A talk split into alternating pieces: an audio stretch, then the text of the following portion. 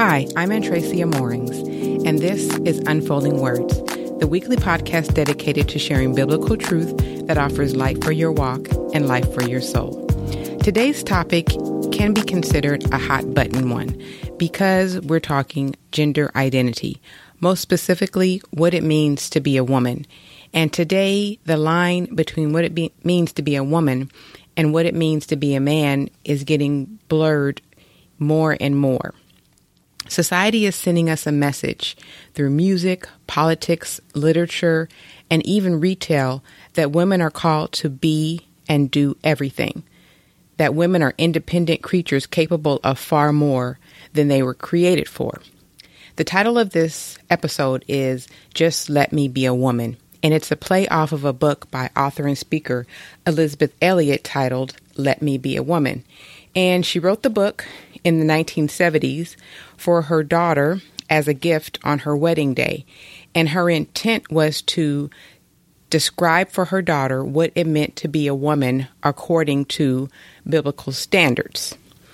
And for some, the book may be considered archaic and Victorian because it does not define womanhood according to modern day standards. It defines womanhood according to what the Bible says because it's based on what the creator of woman outlined in the Bible, who is God. And in the book, she says in chapter 18 that, let me read this excerpt, excerpt for you. It says, Psalms 144, verse 12 says, May our daughters be like corner pillars, cut for the structure of a palace pillars uphold and support. This is a woman's place, and all of us need to know what our place is and to be put in it. Now, I know that line right there, this is not in the book, this is just me talking, that a woman needs to know her place and be put in it right there would turn people off. But I believe that if a woman knows her place, and even if a man knows his place, that's where harmony comes in. She continues According as a pillar is cut and shaped to fit into a particular place and carry a specified weight, it is by that cutting and shaping differentiated and limited. It is the very differentiation and limitation that that pillar has to offer.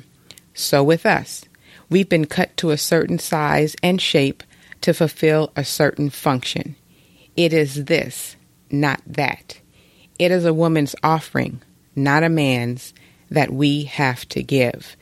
And this book, it really is a gem. Um, if you have a chance to pick it up, it's still in print. It's a quick, easy read, and she really does offer great insights onto what it means to be a woman according to God's standards. the truth is, God did not design women to be and do everything that men do. And if we take our clues from society, from videos, from um, politics and literature, like I mentioned before, we would be led to believe that a woman is a superwoman. She can do and be everything, but our roles are distinct and glorious. When you seek to operate outside of that which you're designed, you are sending the message that God didn't know what He was doing when He created you a woman. This trend towards blurring gender identity is further proof of how low people think of God because they say, How I define gender sets the standard and not God. Frankly, that's a dangerous place to be because what you do is you exalt yourself above God when you believe that what He created is not truth. Even if you're not married, no longer married, or don't want to be married, that doesn't change the distinct role that you have as a woman. Perhaps you're a mother of sons with no husband or father in sight. That doesn't mean that you are to take on a man's role. All you can do is be the best mother you can be and pray for God to bring male role models and mentors to fill in that void left by a father who is absent for whatever reason, be it by death or abandonment. And just because you are capable of something doesn't mean you're designed for that role. Think of a screwdriver.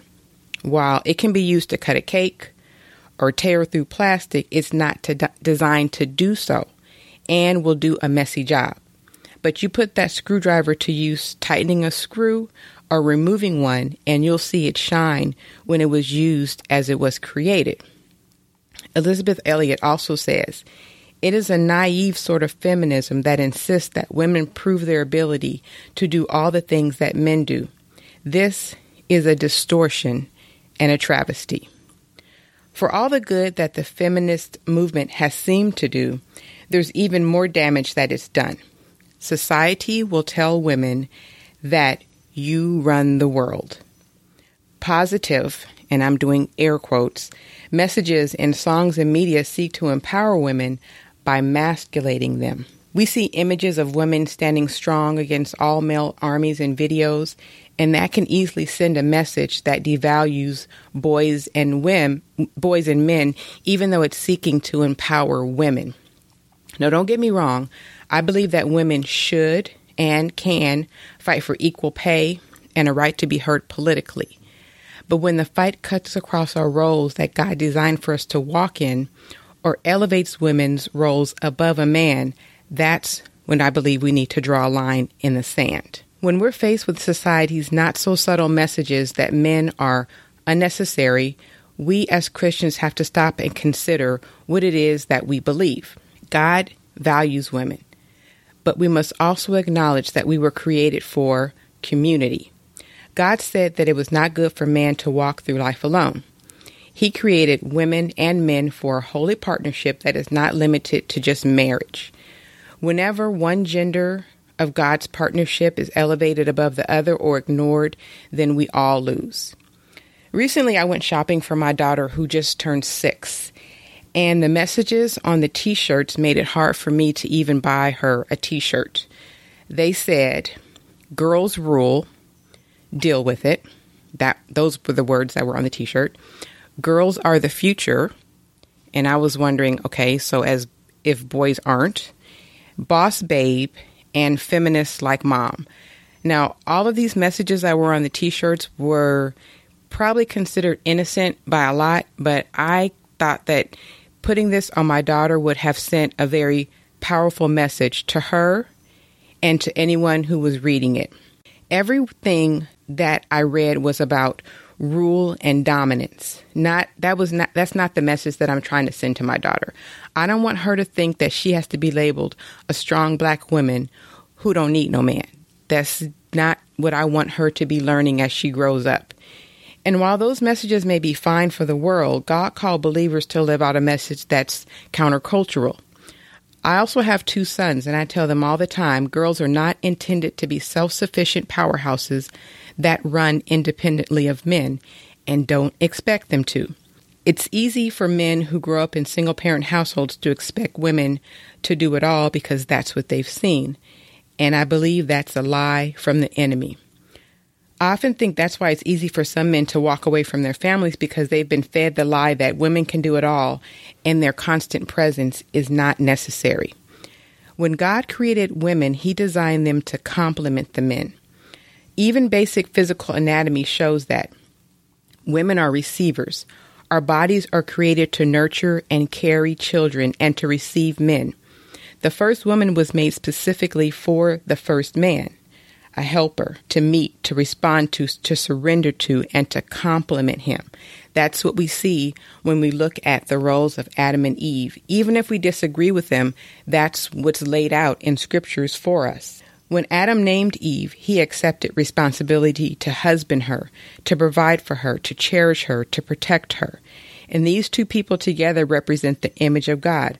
One of them, in a special way, the initiator, and the other, the responder. Neither one or the other was adequate alone to bear the divine image.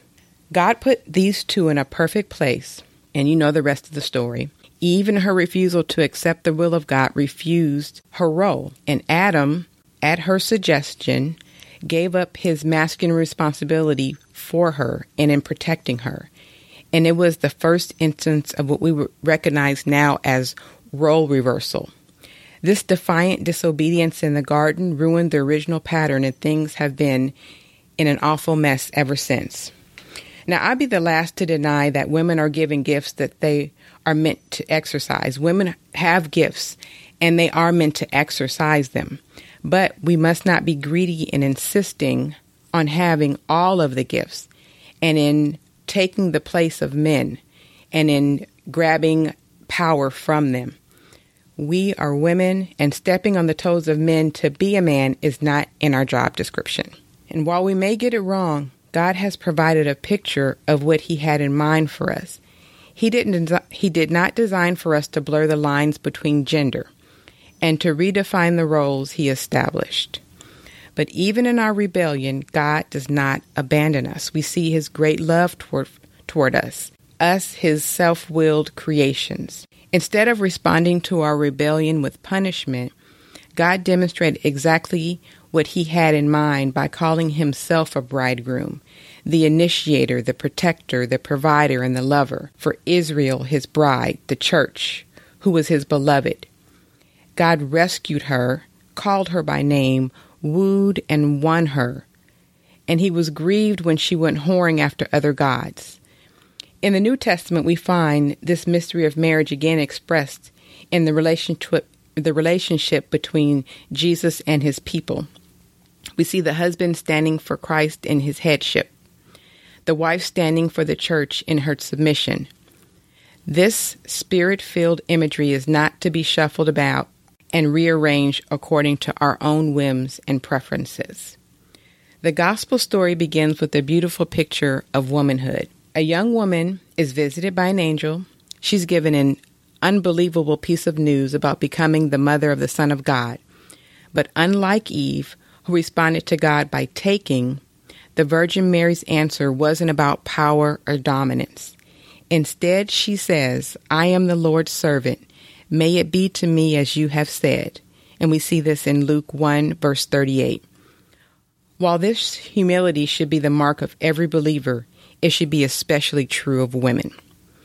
As much as we modern women hate to hear it, much of being a female is equated with surrender.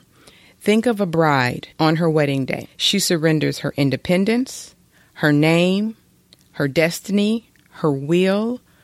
She surrenders herself to her bridegroom in marriage.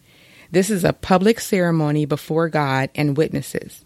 Then, in the marriage bed, she surrenders her body, her priceless gift of virginity if she still has it, and all that has been hidden before the marriage ceremony. And again, as a mother, she makes a new surrender. It is her life for the life of the child. We surrender our bodies after birth and breastfeeding by being tied to a child. This is most profoundly what women were made for, married or single. And the special calling for a single woman is to re- surrender herself for service to her Lord. Think of something as simple as an electrical outlet. In order for power to flow, a plug has to be input. But a plug can't be put into another plug and generate power. Each piece has a purpose by design. Neither is greater than the other, just different and distinct. Gloria Steinem, who was the creator of feminism, the feminist movement in the 1970s, was quoted as saying, Power can be taken but not given. The process of taking is empowerment in itself. Gloria Steinem was dubbed the mother of fe- feminism, and she ushered in a whole new wave of empowerment in the 20th century with her belief that women living as women just wasn't working and things needed to be turned around. I believe this taking is leading women right back into the garden where Eve was. Ladies, we do not have to grasp for for power. It is indeed given, but it often doesn't come the way the world tells us that it comes. Let me share another quote by Elisabeth Elliot. She said, A Christian woman's true freedom lies on the other side of a very small gate humble obedience. But that gate leads out into a largeness of life undreamed of by the liberators of the world, to a place where the God given differentiation between the sexes is not obfuscated but celebrated, where our inequalities are seen as essential to the image of God for it is in male and female, in male as male, and female as female, not as two identical and interchangeable halves, that the image is manifested. Might it be that just being a woman as God designed you leads to the very thing that you're grasping for? Just a little food for thought. Well, that wraps up this episode of Unfolding Words. I'd love to hear your comments on today's show as well as suggestions for future topics. You can contact me at unfoldingwords.com. There's an envelope icon and you can click to email me. Thanks for listening, and I look forward to sharing gems from the Word of God with you next week. Until then, may God's Word be a lamp to your feet and a light to your path. God bless you.